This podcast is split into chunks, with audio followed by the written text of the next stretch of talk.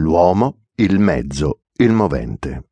Questi sono i tre elementi che concorsero alla fascinosa impresa destinata a dare alla Terra nuove dimensioni. Duplice il movente. Uno materiale, la ricerca di nuove vie per attingere direttamente alle fonti dell'oro e delle spezie, preziose quasi come l'oro, l'altro spirituale, lo slancio degli animi per la diffusione della fede cristiana. Non per nulla queste avventurose ricerche sugli oceani e in terre lontane partirono da quella penisola iberica che usciva appena allora da una guerra di riconquista che si potrebbe definire come l'ultima crociata, intesa a spazzare via dal suo territorio le forze musulmane.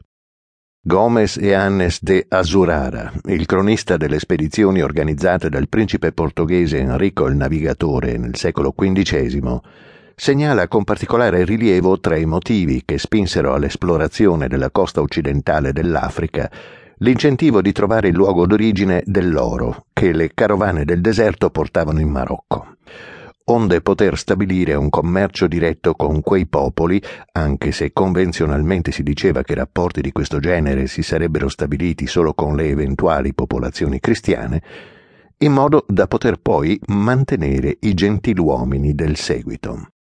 Ma per Enrico il navigatore giocava un altro elemento assai valido per il suo tempo.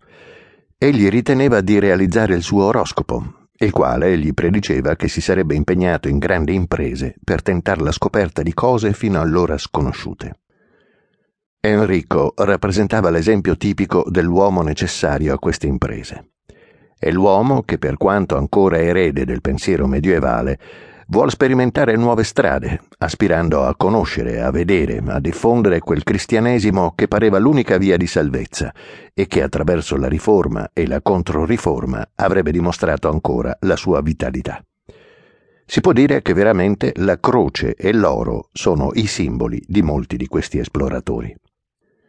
I mezzi furono rappresentati soprattutto dalle navi, esse non erano costruite appositamente, Spesso si trattava di navi vecchie, come le cinque affidate a Magellano nel 1518, considerate addirittura come imbarcazioni pericolose.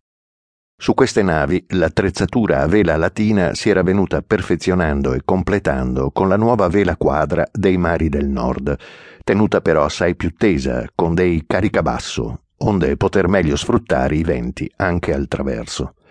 Il timone era ormai divenuto centrale, a poppa, per quanto fosse ancora manovrato da una lunga barra per la quale si usava spesso a rinforzo un paranco. A poppa e a prua si alzavano i castelli, vere e proprie torri da combattimento, destinate non solo a essere utilizzate nella battaglia con altre navi, ma anche a permettere la lotta a bordo, nel caso che i nemici fossero riusciti a salire con un abbordaggio. Dall'alto delle torri si controllava così il ponte centrale se fosse caduto in mano del nemico. Le navi usate furono di due tipi fondamentali. I carrack o caracche, grosse navi di 600 e più tonnellate, solidamente costruite, a tre alberi, con stive di grandi capacità, e le caravelle, navi di vario tipo, ma sempre piccole, di 70-80 piedi di lunghezza, stanzianti circa 80 tonnellate. Erano celebri le caravelle costruite nei cantieri portoghesi e ritenute come le migliori di quel tempo. Anche se potevano avere fino a tre alberi, con attrezzatura a vela latina, quadra o mista, secondo i viaggi cui erano destinate. Talvolta la velatura venne perfino modificata durante i viaggi stessi. Anche l'equipaggio poteva variare di numero. Per esempio, sulla Santa Maria di Cristoforo Colombo erano imbarcati una cinquantina di marinai, mentre venti erano su ciascuna delle altre due navi. Spesso le flotte da esplorazione erano composte da navi di vario tipo e nel loro ambito le caravelle avevano la funzione dei moderni esploratori, mentre i grossi carrack servivano anche da navi appoggio.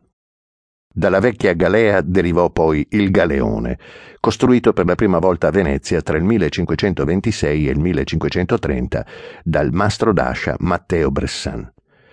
Fu questo il tipo di nave alla quale la Spagna affidò, nella seconda metà del secolo XVI, il compito di proteggere la navigazione sulle rotte atlantiche e il trasporto dei lingotti di metalli preziosi.